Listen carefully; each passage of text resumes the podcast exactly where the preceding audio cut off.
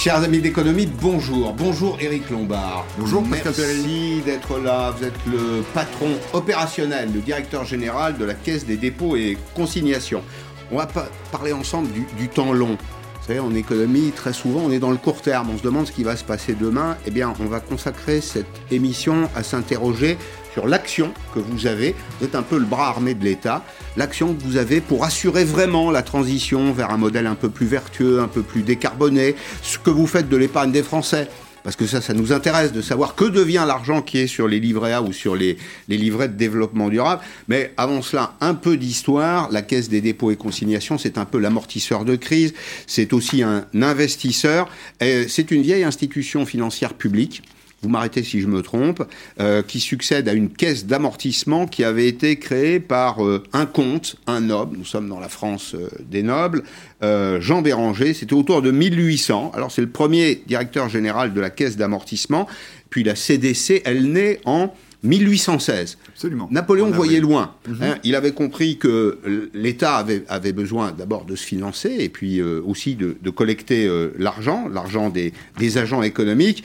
Alors, euh, elle a pour mission à ses débuts, la, la CDC, la Caisse des dépôts et consignations, d'amortir la dette de l'État, de sécuriser les créanciers faut dire que les campagnes de Napoléon à l'époque, les campagnes militaires notamment, coûtent très cher et les créanciers sont toujours sous le coup de ce qu'on appelle la dette des deux tiers. Vous vous rappelez de ça Pendant la période de la Révolution française, la Révolution fait un trait sur deux tiers de la dette euh, française. Évidemment, ça va mécontenter les créanciers et il faut leur donner des assurances, leur donner des, des gages. Les deux tiers avaient disparu. On va donc créer cette caisse des dépôts et consignations pour euh, sécuriser ceux qui voulaient bien nous prêter de l'argent. Et puis, euh, il faut dire aussi qu'avec Napoléon, l'État se perçoit très vite comme un agent économique à part entière. Il a donc besoin de financement, pas seulement pour faire la guerre, mais aussi pour produire la modernité, la modernité de l'Empire. Et puis ensuite, c'est toute l'histoire du 19e siècle qui est absolument passionnante. Et on voit d'ailleurs qu'on a toujours besoin d'argent public. On va se situer donc dans le temps long, mais avant cela, deux mots d'une actualité qui nous touche chacun. Les tarifs réglementés de l'électricité, plus 1,6% depuis le 1er février. Ça fait 15 euros, 15 euros par an pour une facture euh, moyenne. Pourquoi? Eh bien parce que le coût de distribution a augmenté. Il y a beaucoup d'impayés aussi dans la période que nous venons de traverser, des entreprises qui n'ont pas été capables de payer leurs factures, qui sont en difficulté, mais aussi des, des ménages. Et ce 1,6%, pour faire un, un peu d'histoire, là aussi une petite leçon de choses économiques, c'est une proposition de la Creux. C'est-à-dire que les opérateurs ne décident pas d'augmenter eux-mêmes la facture, c'est la commission de régulation de l'énergie qui mesure le modèle économique de production de l'électricité en France, les investissements dont on a besoin pour aller vers un modèle décarboné, qui donne son avis. L'électron augmente certes de façon tendancielle, mais vous allez le voir dans ce reportage, ce qui augmente surtout, c'est la fiscalité ainsi qu'une petite taxe qui s'appelle la CTA, qui finance le régime de retraite des anciens salariés d'EDF. Julien Crescence a rencontré des usagers de l'électricité qui ont fait les comptes. Ils ont gardé toutes leurs factures depuis six ans. Ces retraités ont donc pu faire les comptes. Ils payent leur électricité de plus en plus cher. Au prix du kilowattheure, entre 2014 et 2020, il y a une augmentation de 14,8%. Pour la même consommation, leur facture a donc augmenté de 100 euros en 6 ans. Si l'on remonte plus loin dans le temps, la hausse du prix de l'électricité est encore plus importante. 40% ces 10 dernières années. Votre facture d'électricité se divise en trois parts quasi égales. Vous payez sa production, son acheminement, des taxes et si vos dépenses augmentent, c'est en grande partie à cause de ces dernières. Alors la taxe qui a le plus augmenté, c'est la CSPE. C'est une taxe qui sert au développement des énergies renouvelables en France, les panneaux photovoltaïques, euh, les éoliennes. Pour vous donner une idée, sur une facture de 1000 euros, elle a augmenté de 89 euros en 8 ans. Grâce à cette taxe, la production d'énergie des éoliennes a triplé en 10 ans. Celle des panneaux photovoltaïques a, elle, été multipliée par 5. Et il y a une autre taxe qui a augmenté, c'est la CTA. La CTA, elle sert à financer une partie euh, des retraites de certains employés d'EDF et d'Engie. Euh, et cette taxe, si on reprend cette facture de 1000 euros, elle a augmenté de 36 euros. Malgré toutes ces taxes, l'électricité française reste l'une des moins chères en Europe. Mais pour combien de temps? Débutée en 2014, la rénovation du parc nucléaire devrait s'achever d'ici 5 ans. Coût du chantier 50 milliards selon EDF, 100 milliards selon la Cour des comptes. Si ce montant était confirmé, il devrait donc se répercuter sur vos factures. Puisque les modalités de calcul, notamment du tarif réglementé de vente, prendront en compte euh, ce coût supporté par EDF. Les associations de consommateurs redoutent déjà une nouvelle hausse des tarifs dès le mois d'août prochain. Alors, faut-il s'attendre à une augmentation tendancielle du prix de l'électricité? Écoutez, Marie-Estelle Gourina, c'est la porte-parole de Selectra. Selectra, euh, c'est euh, un site comparateur de prix sur l'énergie, gaz et électricité, et elle a expliqué ce matin à Paul-Émile Duroux pourquoi notre facture euh, d'électricité continuera d'augmenter, en précisant que ça n'est pas nécessairement une mauvaise nouvelle. Nous sommes en pleine transition énergétique et cela suppose des coûts, des investissements euh, pour les nouvelles structures. Et notamment, euh, dans les années à venir, nous allons voir une augmentation euh, de la CSPE, qui est une taxe qui permet du coup de rémunérer les, producteurs d'énergie renouvelable. Par ailleurs, euh, un petit peu dans, la même idée, euh, le, prix de la production de l'électricité va augmenter, euh, puisque actuellement, dans le prix du kilowattheure, n'est pas pris en compte le démantèlement des centrales nucléaires. Et ce démantèlement va avoir un coût qui va se répercuter sur le prix du kilowattheure. Cela ne veut pas dire en plus que les factures vont forcément augmenter, puisque ce qui compte aussi, c'est la consommation. Et on se rend compte que de plus en plus de logements euh, sont euh, euh, mieux isolés du froid et de la chaleur, et donc consomment moins. Voilà, ça c'est plutôt une bonne nouvelle. Vous voyez, quand je disais bonne nouvelle, c'est plutôt qu'on consomme moins. Aujourd'hui, on a des acteurs qui nous vendent des économies d'énergie, qui nous vendent pas uniquement euh, le, fluide en tant que tel. La facture d'électricité, je reviens là-dessus parce que c'est important, ça vous permettra de comprendre pourquoi est-ce qu'elle augmente. Eh ben, c'est trois tiers, à peu de choses près. Euh, il y a d'une part la fourniture euh, de la matière première, il y a aussi, c'est au centre, 35%, il y a aussi l'acheminement l'acheminement sur le réseau. Et puis, il y a la fiscalité, il y a tout ce qu'on a vu. Éric Lombard, vous investissez, vous, euh, dans, les énergies du, futur, notamment dans les éoliennes, euh, et sur des territoires. C'est-à-dire que là, on est vraiment dans quelque chose de très concret. Euh, il y a l'industrie de demain et il y a le territoire. Alors euh, nous, en fait, euh, on, est un grand investisseur de la transition écologique énergétique. C'est très important que ça se réalise rapidement. Et il y a plusieurs segments. D'abord, il faut qu'on investisse dans les énergies renouvelables. C'est quoi? Les champs d'éoliennes. Ce sont aussi les panneaux solaires. Et ça, c'est en train de se développer très vite. J'ai inauguré il n'y a pas longtemps à Bordeaux, à Labarde, un champ de panneaux solaires qui est sur une ancienne décharge. Parce qu'il faut aussi le faire en luttant contre l'artificialisation des sols. Hein, la transition il faut pas consommer du territoire. Eh il ne faut pas consommer de, terre, donc il faut faire des panneaux mm. solaires, soit euh, à la place d'une euh, comme ça d'une décharge. La semaine dernière, j'étais à Nantes au marché d'intérêt national qui est une immense surface où toute l'alimentation de la ville arrive. Le toit, c'est un grand champ photovoltaïque qui contribue à l'alimentation en énergie renouvelable de la ville. Donc ces transitions, c'est direct, hein, c'est ça. C'est pas, c'est pas stocké, c'est de la consommation directe. C'est aujourd'hui de la consommation directe. Parfois, elle peut être stockée. Je peux donner un exemple en Guyane, où naturellement il y a de la lumière le jour et puis la nuit tombe vite parce qu'on est, on est sous les tropiques. Et là, il y a des mmh. grands accumulateurs pour que l'énergie puisse être utilisée la nuit pour éclairer mmh. euh, les villes. C'est en l'occurrence à, à Sinamari. Donc cette transition énergétique, elle se fait sous nos yeux il faut naturellement l'accélérer et développer toutes ces énergies. Et comme c'est dit dans le reportage, parallèlement, il faut limiter la consommation. Et donc, tout le chantier de rénovation thermique des bâtiments pour que les bâtiments euh, consomment moins d'énergie, c'est un sujet absolument essentiel pour protéger la planète. Mmh. Et puis, il y a les éoliennes au large des côtes. On est un pays avec une, des côtes euh, abondantes. Mmh. Et il y a un petit exemple que vous me citiez là, à, Dunkerque, c'est ça, où on a un champ d'éoliennes qui va pouvoir alimenter la ville en temps réel et des industries. des industries. J'en dirai un mot juste après. Des Parce qu'on voyait dans votre tableau qu'un tiers, c'est le coût des transports. On le sait, nous, on est actionnaire du réseau de transport d'électricité RTE. RTE. Mmh. Si alors qu'il y a un champ d'éoliennes, où il y aura un champ d'éoliennes face à Dunkerque, on met des usines qui consomment de l'électricité à Dunkerque, on économise le coût de transport, qui est aussi d'ailleurs de l'électricité qui se euh, disperse en chaleur dans l'atmosphère. Donc c'est tout bénéfice, ça demande de repenser nos schémas industriels et nos schémas énergétiques. C'est ça la transition que nous préparons. Mais on a l'impression que c'est loin, que c'est un peu fumeux, euh, etc. En fait, c'est très concret. C'est aujourd'hui que ça commence. C'est tout de suite là. C'est tout de suite maintenant, parce que on a pris un engagement dans le cadre des accords de Paris qu'en 2050, dans 30 ans, vous parliez d'investisseurs de long terme, on soit dans une économie décarbonée pour protéger la planète, pour que on arrête ce réchauffement climatique qui nous met en danger. Mmh. Pas la planète d'ailleurs, qui met les humains en, danger.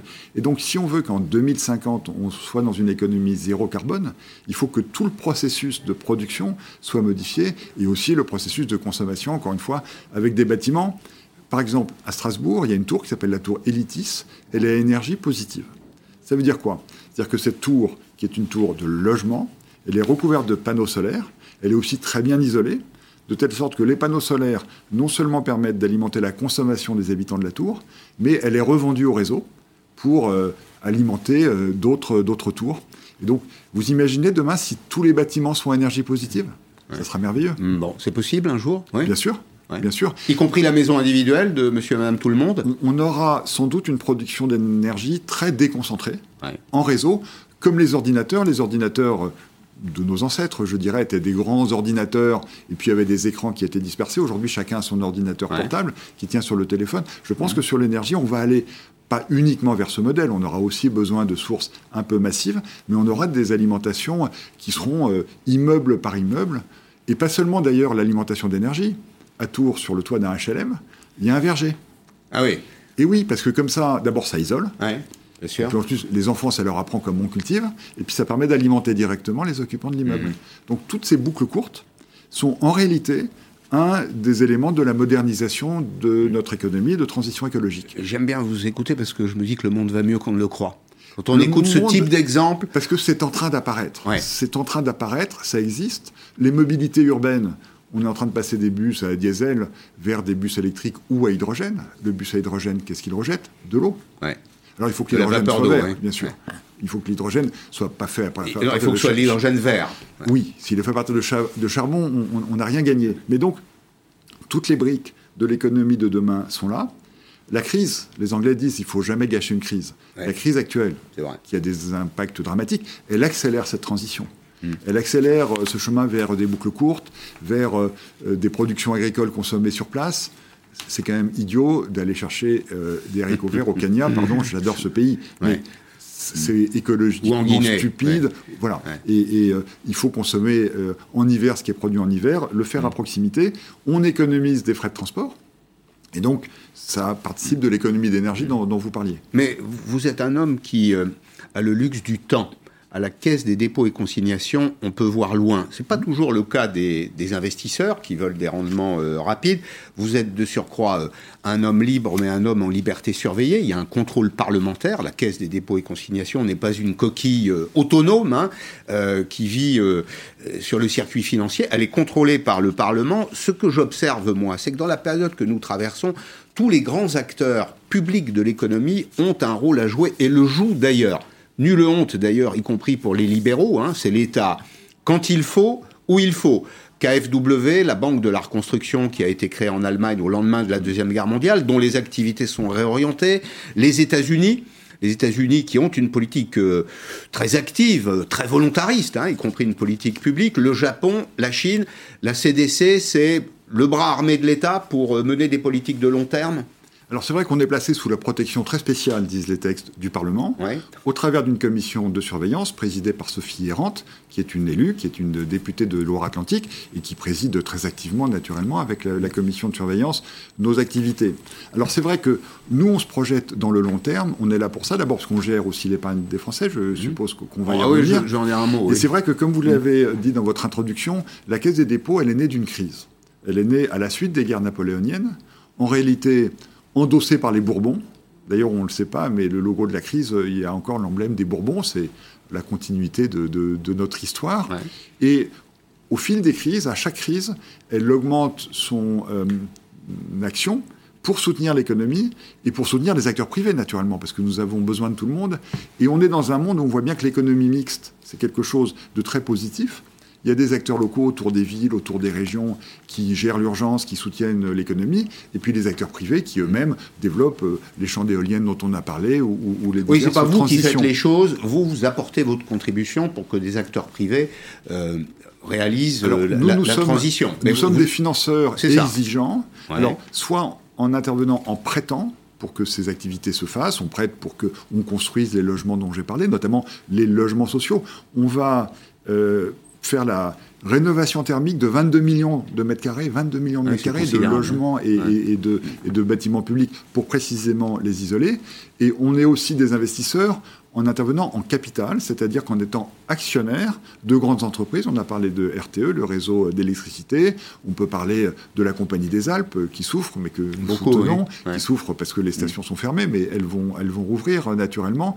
Et on soutient de ce côté-là de grandes entreprises françaises qui sont euh, privées et qui sont dans l'économie concurrentielle et dont naturellement nous avons Vous besoin. avez un, un rôle contracyclique, comme disent les, les économistes.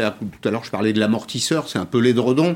C'est euh, quand ça va mal, on peut compter sur vous. Oui, je vais vous donner un exemple. Chaque année, on investit 4 milliards d'euros en capital dans les entreprises. L'année dernière, 2020, on a investi 8 milliards d'euros, deux fois plus. Deux fois plus. Et dans le cadre du plan de relance, on va investir 26 milliards d'euros. Donc, quand ça va mal, on investit plus.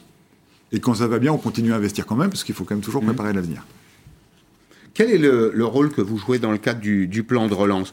Il y a cette question de l'épargne que vous évoquiez. La Caisse des dépôts et consignations, c'est assez vertigineux, gère 310 milliards d'euros d'épargne réglementée avec euh, cette année, l'année 2020, une année très particulière, qui est une année de collecte euh, dynamique pour euh, le livret A et pour le, le- le livret de développement durable. C'est 35 milliards d'euros. Alors c'est beaucoup, hein, c'est plus que, que, que d'habitude, c'est beaucoup plus que d'habitude. plus que l'année d'avant. Ouais, alors c'est pas de l'argent qui dort. Va, ex- on va essayer d'expliquer ce que ça, ce que ça devient. On va simplement regarder les variations au cours de l'année. Ça montre bien que le, Français a quelque chose de l'écureuil. Euh, il aime bien euh, mettre ses noisettes à l'abri, si je puis dire, pendant les périodes de crise. Regardez, le premier confinement, bah, vous voyez, ça bondit évidemment. Alors ça bondit parce que on peut moins dépenser. Donc que font les Français? Bah, Ils sont pas fous. Ils laissent leur argent sur euh, le compte courant ou ils le placent, quand c'est possible, sur euh, des placements, des placements sécurisés, défiscalisés d'ailleurs, le livret A et le livret de développement durable et solidaire. Et puis ça remonte euh, à, la, fin de l'année. Cette épargne, vous l'utilisez comment? Qu'est-ce qui devient cet argent? Alors cette épargne, effectivement, nous gérons 300 milliards d'argent du livret A. On a d'autres sources Oui, que nous investissons. Euh, effectivement, il ne dort pas. D'abord parce que de l'argent qui dort, euh, franchement, ce serait dommage pour l'économie qui en a besoin. Et puis je rappelle que cette épargne est rémunérée et 0,5% en ce moment, c'est un taux qui euh, est plus élevé que l'inflation. Il n'y a pas d'inflation en ce moment. Donc l'épargne des Français est protégée, sa valeur augmente. ça, ça vous coûte cher? Ben, ça nous coûte euh, un peu plus cher que 0,5% parce qu'on rémunère aussi la distribution. Et donc, nous devons impérieusement, pour servir ce taux aux Français, l'investir. Et donc, tout cet argent, il est investi. La plus grande masse de l'investissement, c'est pour financer le logement social. Sur les 300 milliards, plus de la moitié finance le logement social, c'est-à-dire les HLM que nous avons et qui logent presque un Français sur cinq. Et puis, une autre partie sont investis sur ce qu'on appelle les marchés financiers, mais ça veut dire quoi? Nous finançons la dette des entreprises et nous sommes actionnaires à leur capital. C'est-à-dire que nous sommes un investisseur dans l'économie réelle. Parce que la finance, elle doit servir l'économie réelle. Elle doit servir à créer des emplois, à créer des usines, à acheter des machines. Mais quand vous dites euh, des produits financiers, on investit sur les marchés financiers, ça veut dire que vous prenez des risques. Alors, on prend des risques au total très mesurés, parce que je rappelle que les dépôts des Français sur le livret A sont garantis.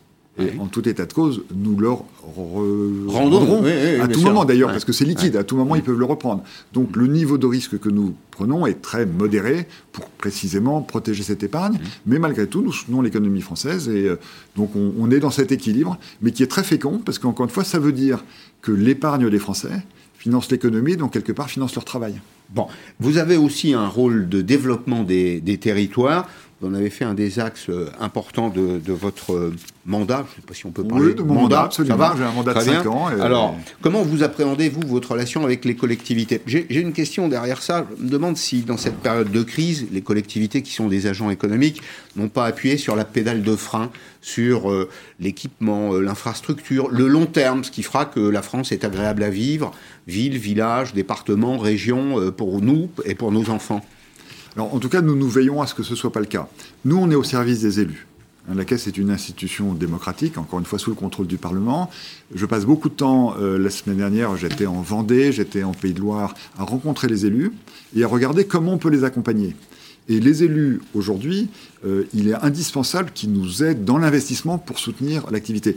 Je vais vous donner deux exemples. Les commerces. Les commerces souffrent. Mhm. Comment est-ce qu'on peut aider les commerces? On a créé, à l'initiative de Bruno Le Maire, des foncières dans tous les départements, dans les villes qui le souhaitent, pour racheter les murs des commerces, ce qui permet d'alléger la charge des commerçants et de maintenir les commerces en centre-ville. Mhm. Nous faisons la même chose pour le tourisme, notamment euh, dans les Pays de Loire. Il y a une foncière qui a été créée pour racheter les murs de l'hôtelier qui a dû fermer pendant une longue période, qui a des difficultés de trésorerie. On lui rachète ses murs. Il a du cash pour investir, pour préparer l'avenir quand ça rouvrira. Et puis quand ça ira bien, il pourra nous racheter les murs mais dans l'intervalle, ça aurait permis de financer ce passage difficile. Oui, c'est ça. C'est une économie un peu sous cloche protégée. C'est très concret. Il faut que les entreprises passent cette difficulté pour pouvoir redémarrer euh, très fort. Mais autour de ça, il y a toute la rénovation des villes qui est en train de se faire. Il y a un rééquilibrage qui se fait aujourd'hui des métropoles vers les villes moyennes et les petites villes. Vous le constatez, ça? C'est pas, pas, une, pas une illusion parisienne. Non, non, on le constate très fortement. Euh, des villes comme, euh, comme Angers, comme Nantes, mais aussi euh, des villes de l'Est, du centre, du Nord, voient un afflux de personnes qui préfèrent vivre dans des villes plus petites. Donc ça demande de l'équipement, ça demande de construire du logement, et d'ailleurs la ministre du Logement, Emmanuel Vargon, a annoncé ce matin un plan pour accélérer la construction de, logements sociaux. Tout ça est très concret. Ça demande d'investir dans les transports urbains, il y a à Dunkerque un projet très intéressant de transport gratuit pour mieux irriguer le centre-ville. Mais on peut naturellement avoir. C'est plus qu'un programme, non, de mémoire. c'est déjà, déjà, une réalité. C'est en train de se faire. Et, le taux d'utilisation, je me rappelle de ce chiffre, parce que le maire nous l'avait donné, le taux d'utilisation des transports publics a, augmenté et surtout la fréquentation du centre-ville a augmenté. Ce qui montre bien, au passage, que quand on favorise les mobilités, on réaménage en même temps le territoire. Enfin, le lien entre transport et dynamique des territoires est évident. Il est, il est évident. Euh, Dunkerque étant euh, un bout de ligne, les transports gratuits font du sens. Quand, la ville-centre est au milieu, comme, euh, comme à Paris ou, à Nantes, d'un écheveau, les transports gratuits risquent de poser un problème d'engorgement du centre. Enfin, là, on est sur des sujets plus, plus, plus techniques. Ceux qui nous suivent aujourd'hui vont penser qu'on a des intérêts à Dunkerque. Mais ni vous ni moi. Oui, absolument. Aucun juste un exemple. On peut, parler de, Marseille, de eh ben, On va quand même parler du Nord, puisqu'Elisabeth Borne est aujourd'hui dans le département du Nord. La ministre s'est rendue à Béthune pour euh, s'assurer que tous les efforts de reclassement euh, des salariés de Bridgestone, cette entreprise qui ferme, je vous rappelle le contexte, actionnaire euh, chinois, l'usine est fermée. Euh, eh bien, elle s'est assurée, elle s'assure en tout cas que tous les efforts sont, menés autour d'une plateforme territoriale d'offres d'emploi qui a été euh, mise en place, une espèce de bourse où l'offre et la demande se, se rencontrent. Et puis, dans les Hauts-de-France, il y a quand même de bonnes nouvelles. J'ai envie de vous donner aujourd'hui de bonnes nouvelles, pas en les inventant, mais elles sont là en réalité. Euh, une euh, usine qui ferme, une autre qui ouvre, qui doit ouvrir à Douvrin. C'est une, euh, une entreprise qui fabriquera des batteries électriques. C'est dans le cadre de l'Airbus de la batterie. Quand on regarde d'ailleurs les chiffres de cette région, Hauts-de-France, on a l'impression que c'est souvent une région qui s'est désindustrialisée. Ben dans le secteur automobile, par exemple, c'est 700 000 véhicules par an entre Toyota, PSA, Renault et 750 000 moteurs qui sont produits dans l'année. Et puis toujours à Dunkerque, pardon d'y revenir, c'est pas ce qui me prend aujourd'hui comme une envie de Dunkerque, le groupe chinois Envision, spécialiste des éoliennes, pourrait installer une deuxième usine de batterie, 1 milliard d'euros d'investissement et 1000 emplois. Deux mots, euh, Éric Lombard, sur l'aide aux entreprises et le grand sujet du moment, le renforcement des fonds propres. Qu'est-ce que vous pouvez faire? Parce que nos entreprises sont aujourd'hui préservées. Je crois que tout a été fait pour euh, euh, les maintenir euh, plutôt en bonne santé. en tout cas, en état de réagir, de, de, repartir. Mais il va se poser ce problème de la dette. La dette s'accumule. Il y avait la dette ancienne, il y a la dette Covid. elles nous disent, les entreprises françaises, c'est un peu contre-intuitif, mais on manque de capital. En fait, on a besoin de capital en France pour investir. Qu'est-ce que vous pouvez faire pour ça? Alors là, Pascal Perry, je suis content que vous me posiez cette question parce qu'on on est au cœur du sujet et en réalité, c'est un sujet culturel. C'est un sujet culturel parce que le capital est disponible. BPI France a des fonds spécialisés qui sont dédiés à cela. La Caisse va augmenter son programme d'investissement. Je l'ai dit, 26 mmh. milliards de participation en capital dans le cadre du plan de relance hein, que, que, nous mettons en œuvre aux côtés du gouvernement. Et donc, le capital est disponible. Mais on voit que beaucoup d'acteurs privés, en fait, n'ont pas très envie euh, d'ouvrir leur capital, même si c'est un actionnaire minoritaire, et même si c'est un actionnaire de long terme, comme la Caisse des dépôts, comme BPI France. Et donc on a un sujet culturel et, je pense qu'il serait vraiment important. Pourquoi ils ne veulent pas voir l'État chez eux? Alors c'est pas une question parce qu'en fait on n'est pas l'État, on est encore une fois. Non, mais ils ne veulent pas voir le bras armé de l'État, enfin ils sont. C'est pas la question parce que ça pourrait être une compagnie d'assurance, ça pourrait être un fonds d'investissement. Non, non, ils, veulent garder le capital pour eux, pour leur famille, pas pour des raisons patrimoniales, mais pour des raisons d'avoir la paix, si je peux dire euh, rapidement. Or, un actionnaire minoritaire apporte des capitaux, il peut aussi apporter du savoir-faire, de la valeur, des idées. D'ailleurs, dans ce que fait BPI France, il y a beaucoup d'accompagnement hein, pour former les entrepreneurs au digital, euh, à, l'exportation. Et donc, cette ouverture de capital, elle est euh, positive. Elle permet d'accélérer la sortie de crise. Parce qu'il y a beaucoup d'entrepreneurs que je rencontre et qui me disent on va, on va serrer les dents et dans 10 ans, on aura rétabli notre situation. Mais dans 10 ans, les concurrents, ils auront franchi des kilomètres. Et donc, pour éviter de se faire dépasser, mm. c'est utile d'avoir du capital. Alors soit ça peut être euh, du capital euh, en, dur, comme on dit, ou alors euh, des choses comme les obligations convertibles, et BPI France a, des fonds pour cela, qui permet quelque chose de transitoire, effectivement, quand l'entreprise a restauré ses équilibres, éventuellement, de rembourser l'obligation au lieu qu'elle soit transformée en capital. Mm. Mais on, est, on manque d'agilité dans la gestion de capital, et ça c'est dommage, parce que du coup on prend du retard. Par exemple, l'Allemagne, pour des raisons diverses, est beaucoup plus ouverte à ces situations où un financier, une banque rentre au capital, aide à l'accompagnement de l'entreprise, et ça n'empêche pas euh, euh, les actionnaires historiques de rester euh, majoritaires chez eux. Bon, la dette, la dette, c'est pas un poison mortel finalement. Il y a cette idée aujourd'hui qu'on s'endette. C'est vrai qu'on s'endette. La dette, si c'est pour payer des euh, frais de fonctionnement qui sont inutiles, oui, euh, probablement mortels. C'est un accélérateur. Si, c'est si c'est pour, pour, pour investir dans quelque chose qui produira de la valeur, il faut peut-être là aussi changer notre logiciel, non? La dette, c'est un accélérateur. Alors, le, monde des entreprises privées s'est beaucoup endetté ces dernières années. Donc ça, manifestement, c'est inquiétant pour vous? Non, c'est pas inquiétant parce que cet endettement a servi à accélérer la croissance. Quand, je constate, vous en parliez à l'instant, la réindustrialisation du pays, mmh. c'est une excellente nouvelle. On a besoin d'une industrie forte pour avoir une économie forte. Et puis en plus, l'industrie, elle est sur tous les territoires. Elle n'est pas uniquement dans les métropoles. Elle est à Douvrin, elle est à Chalon-sur-Saône, elle est dans tous ces endroits qui sont pas des grandes métropoles et qui sont des pôles d'attractivité. Donc la dette, bien utilisée, elle est féconde, mais il faut veiller à, maintenir un équilibre entre le niveau de dette et le mm. niveau de fonds propres. Mm. Voilà, cet équilibre, euh, il, est important. Bien, alors, aider les filières historiques en difficulté à passer la crise, c'est un des enjeux de la séquence, la période que nous traversons. Les chefs euh, d'entreprise savent en général, parce qu'il y a beaucoup de bon sens dans la vie des entreprises, qu'il ne faut pas mettre tous ses œufs dans le même panier.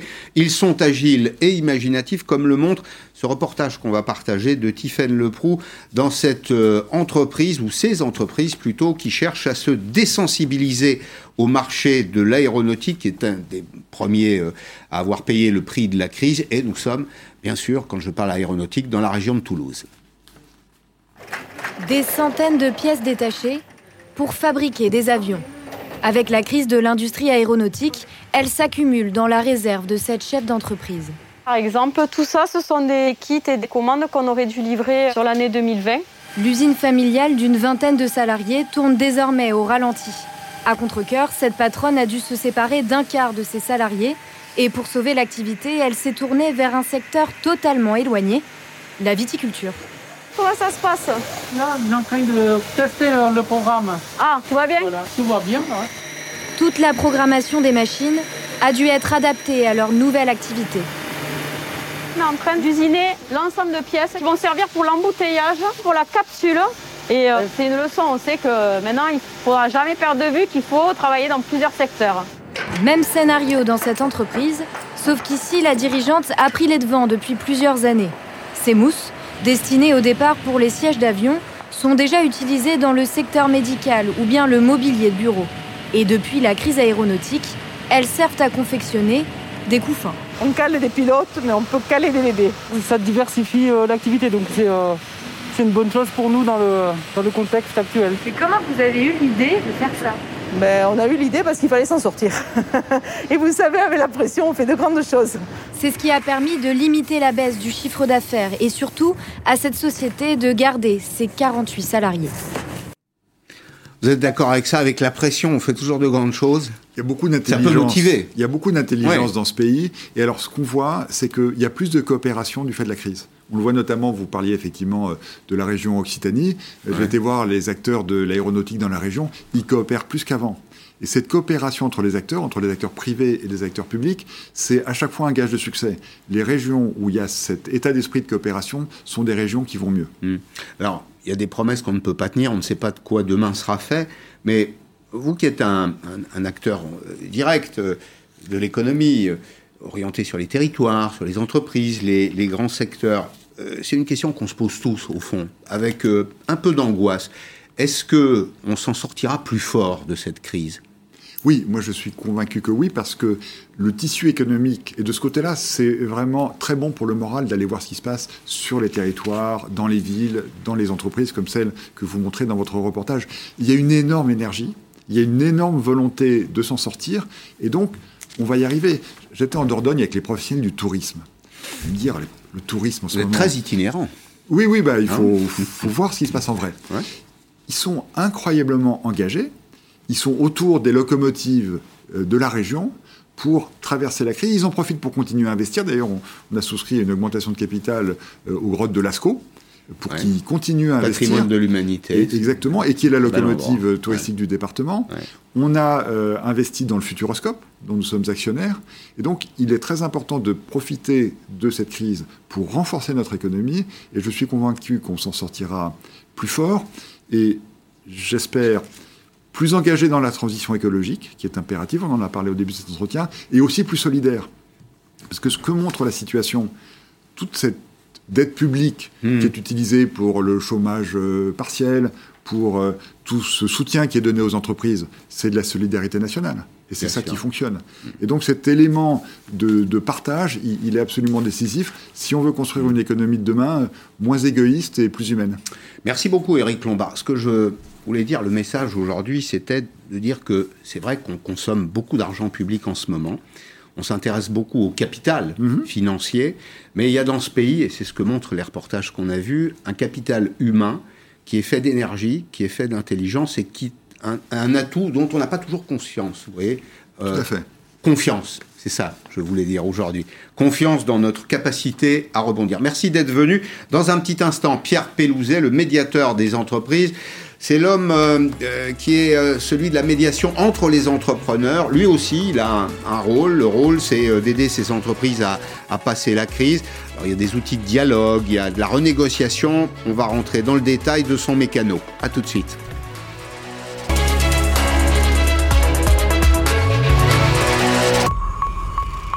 Soyez bien.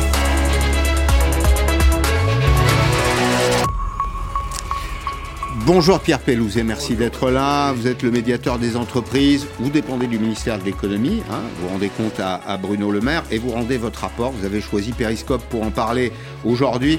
C'est le bilan de votre activité. Vous avez dû être un, sur les charbons ardents, non, en 2020 oui, 2020 était une année exceptionnelle et c'est en fait en ce début d'année, quand on regarde un peu en arrière, qu'on se rend compte de tout ce qui nous est arrivé. Euh, J'allais dire, pendant un an, on était la tête dans le guidon. Et là, on constate quoi On constate qu'on a eu plus de 9000 sollicitations et médiations dans l'année.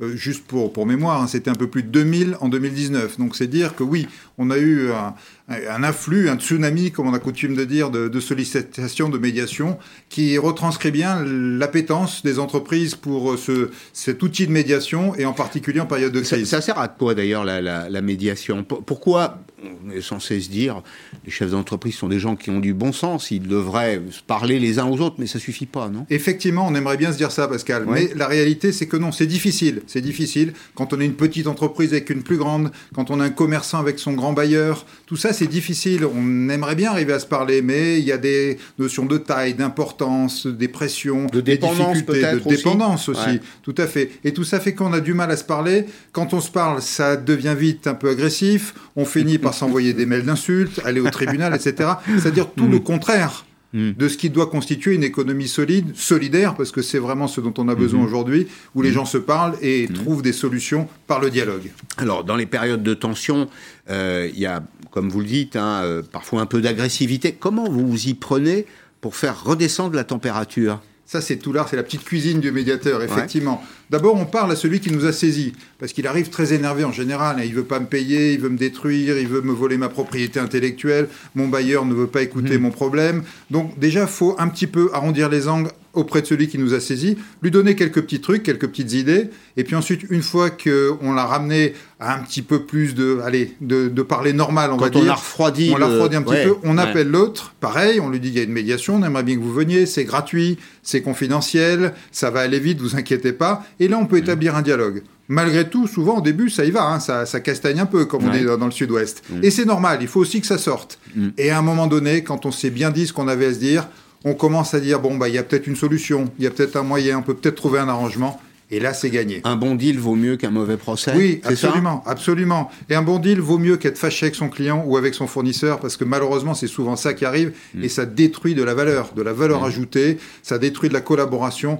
et on n'a pas besoin de ça dans cette période Mais en particulier. Éric Lombard, qui était euh, juste avant vous là dans cette émission, disait dans la, dans la crise, il y a eu aussi des espaces de coopération et de Oui. dialogue. Vous l'avez constaté ça Heureusement, heureusement, on a vu, on a vu deux tendances. On a vu ceux qui se sont recroquevillés sur eux-mêmes en disant bon bah c'est la crise, je ferme toutes les écoutilles, je paye plus mes fournisseurs, mes clients, etc. Je me débrouille, j'essaie de survivre. Et puis ceux qui se sont dit c'est la crise, j'ai un petit peu de moyens, je suis plutôt dans un secteur moins en difficulté que d'autres, je vais écouter mes fournisseurs, peut-être les payer plus tôt. Et on a vu euh, 15-16 grandes entreprises notamment qui sont entrées dans ce mouvement qu'on avait un peu initié, payer plutôt les fournisseurs, c'est leur amener de la trésorerie immédiate, c'est les sortir de la crise. Il y a un dirigeant d'entreprise qui était là dans Periscope il n'y a pas très longtemps, Système U, Oui. euh, qui euh, est un distributeur.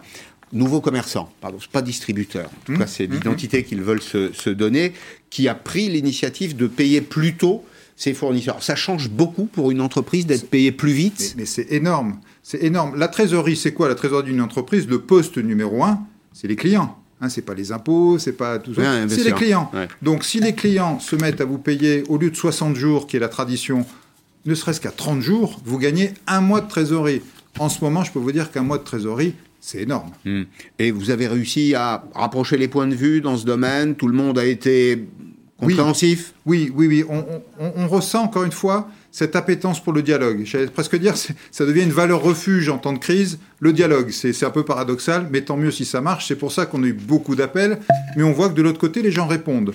Les gens viennent en médiation, acceptent de discuter, comprennent que c'est une période en plus un peu particulière où on ne peut pas ne pas discuter, et on trouve des solutions. Le, le score qu'on a, le taux qu'on a de réussite, c'est de 7 sur 10. Ouais. En 7 cas sur 10, une médiation débouche sur un accord, Mmh. c'est-à-dire que les deux parties, que ce soit deux entreprises ou une entreprise et une administration, se mettent d'accord sur une solution qui est leur solution. Le, le taux de succès est élevé. On va simplement revoir les chiffres. Hein. 6075 sollicitations avec un taux de succès qui est très élevé, 70%.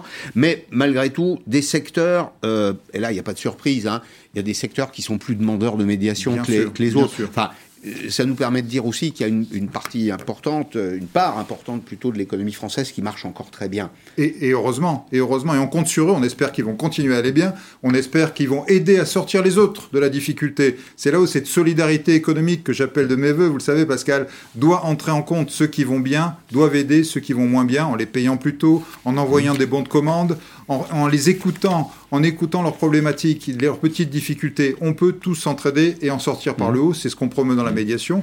Mais effectivement, on a vu arriver évidemment des secteurs parfois un peu nouveaux pour nous. Je pense notamment aux commerçants. Les commerçants ne nous connaissaient pas très bien. Aujourd'hui, ne serait-ce que sur les problèmes de loyer, difficulté à parler avec son bailleur, difficulté à payer son loyer, on a vu énormément de commerçants qui ne nous connaissaient pas bien, qui sont arrivés à nous depuis l'année dernière. Vous avez des représentants décentralisés Oui. aussi. Oui, oui. Hein oui on C'est-à-dire, est- on vous- est- Si vous avez, si vous êtes confronté à ce type de problème, un problème avec votre bailleur, par exemple, on peut s'adresser à un médiateur des entreprises dans le département, dans la région? Alors en fait, c'est nous qui nous en occupons. Il y a un site médiateurdesentreprises.fr. Vous saisissez votre problème sur le site et c'est envoyé directement au médiateur ou à la médiatrice la plus proche de chez vous. Donc oui, on essaye évidemment de travailler le plus localement possible, mais sachez que si celle-ci ou celui-ci est débordé, on a aussi des médiateurs nationaux, des gens extraordinaires, hein, des, des bénévoles qui viennent nous aider et qui vont compenser, qui vont s'assurer que vous ayez une réponse dans tous les cas. D'où viennent ces bénévoles, en général? Ah, les Qui sont-ils? nos, nos bénévoles.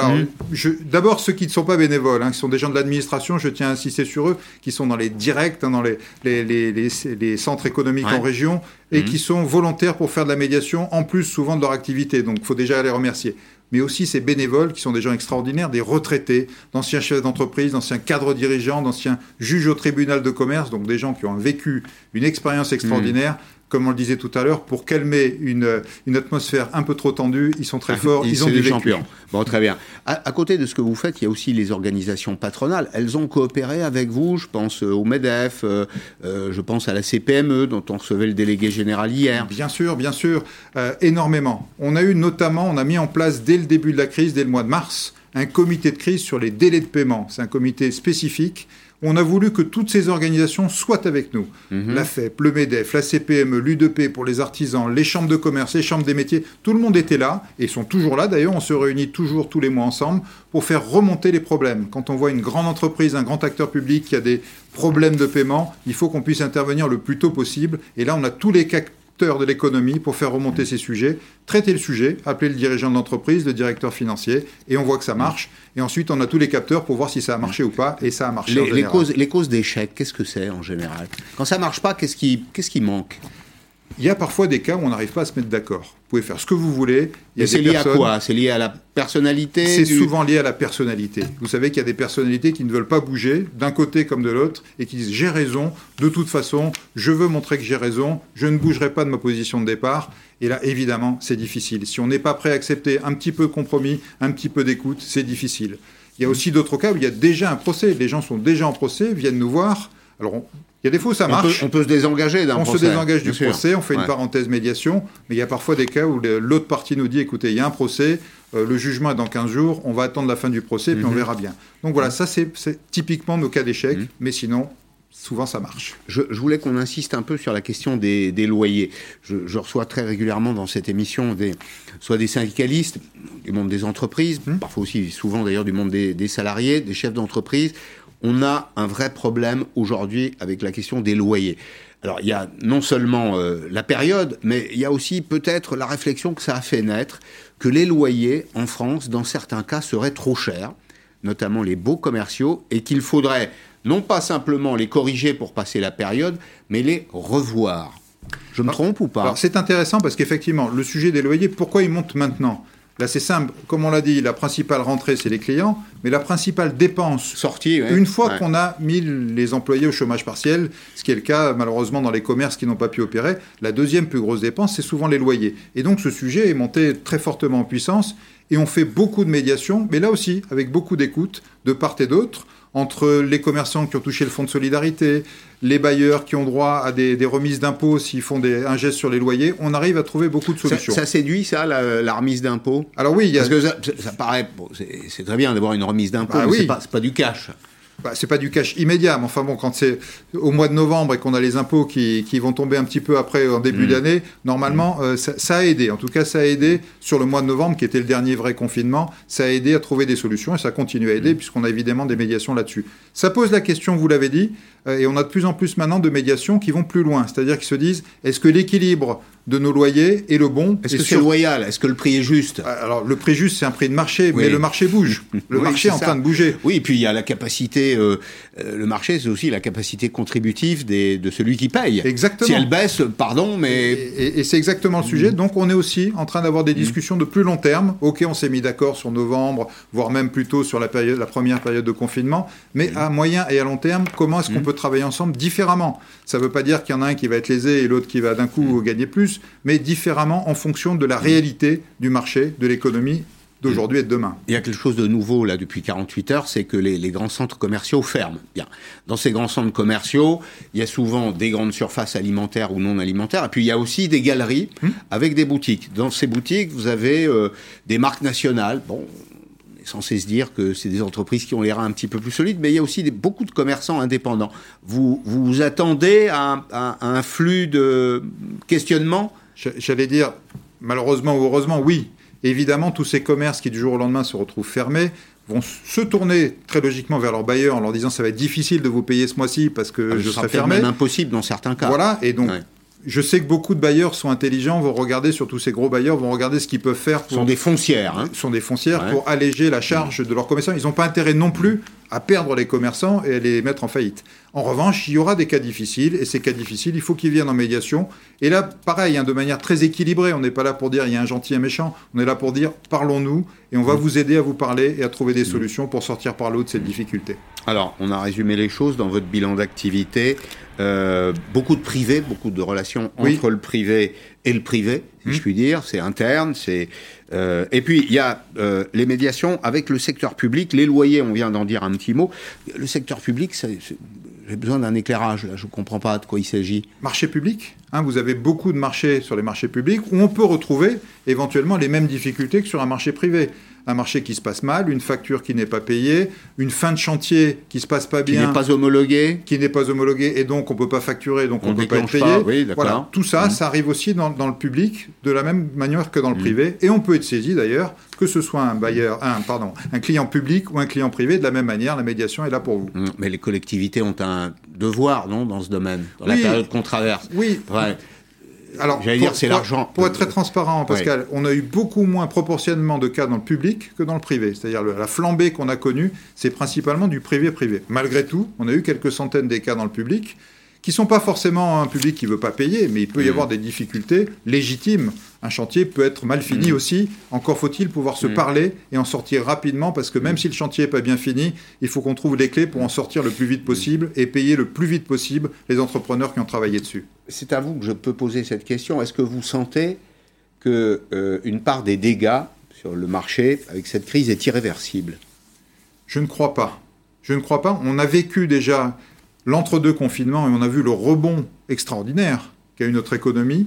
Moi, je vois des entrepreneurs mobilisés, résilients, c'est un peu le terme à la mode, mais c'est vrai, c'est-à-dire des gens qui se posent plus la question comment je m'en sors, comment je me bats aujourd'hui? Regardez ces restaurateurs qui font de la vente à emporter euh, pour, pour compenser leurs pertes et surtout pour garder le contact avec leurs clients. Mhm. Hein, y a- donc il y a tout un tas d'activités où les chefs d'entreprise sont là, debout, se battent, et je suis certain que dès qu'on va réouvrir encore un petit peu la porte, dès que l'économie et surtout la situation sanitaire va s'améliorer, on aura un magnifique rebond et qu'il y a plein d'entreprises qui vont sortir par le haut. Et si en plus on est solidaire, comme je le disais tout à l'heure, c'est-à-dire si en plus on arrête ces mesquineries de payer en retard, de ne pas envoyer les bons de commande, etc., non seulement on va s'en sortir mieux, mais on peut avoir appris beaucoup de cette crise et s'en sortir beaucoup mieux. Il ne faudrait pas faire du name and shame, comme disent les Anglais. Celui qui est mauvais joueur, après tout, c'est la règle du marché. La règle du marché, c'est la loyauté, Hmm. la loyauté des échanges. Euh, un contrat qui est léonin est un contrat qu'un tribunal annulerait. Hmm. Quand il y a de mauvaises pratiques, est-ce qu'il ne faut pas le dire très clairement? Alors, ça se fait. Moi, je suis pas un grand fan du name and shame. J'ai- J'aimerais vraiment plutôt que les gens se rendent compte, et c'est là le message qu'on leur fait Mhm. passer, de l'impact. Une facture pas payée, ça peut être une entreprise qu'on est en train de tuer. Donc, si le, le directeur financier, le directeur achat euh, ou le, le- le chef de chantier se rend compte de ça, peut-être qu'il va changer de mentalité. Malgré Mhm. tout, le name and shame existe, c'est-à-dire la Mhm. DGCCRF, quand elle verbalise une entreprise qui paye en retard, elle publie les noms. Ça fait partie de l'arsenal pour lutter contre ce. Et ce fléau pas, des retards il de faut paiement. pas hésiter à l'utiliser parce que vous avez raison. Derrière les entreprises, il n'y a pas que le, la géographie du capital. Il y a des gens qui travaillent, qui ont, qui ont besoin de ça. Vous êtes très actif. On a 30 secondes encore pour se dire que si on veut vous contacter, on peut aussi vous contacter sur les réseaux sociaux. Oui, on essaye de pousser ce, mouvement, le, hashtag solidarité économique. C'est quoi? C'est simplement montrer aussi tout ce qui se fait de bien. Toutes ces entreprises qui sont à l'écoute de leurs fournisseurs, de leurs clients, de leurs partenaires. Et tous ces beaux exemples, j'aimerais qu'on les, les envoie partout sur les réseaux sociaux, sur Twitter, LinkedIn, etc., avec ce hashtag solidarité économique. Parce qu'il faut aussi montrer ça. Il faut aussi montrer que la solidarité économique, ça peut être la bonne manière de travailler. Et c'est peut-être notre manière de demain de travailler. Encore une fois, si on a appris ça de la crise, on aura bien progressé. C'était le mécano, c'est ça Le mécano du médiateur des entreprises. Bravo, bravo en tout cas pour ce que vous faites. On a besoin euh, aujourd'hui de pacificateurs et euh, euh, de liens entre les uns et les autres. Merci à vous tous de nous avoir suivis. Euh, c'est Arlette Chabot, le débat juste à 17h. J'aurai le plaisir de vous retrouver demain à 16h en direct sur LCI. À demain.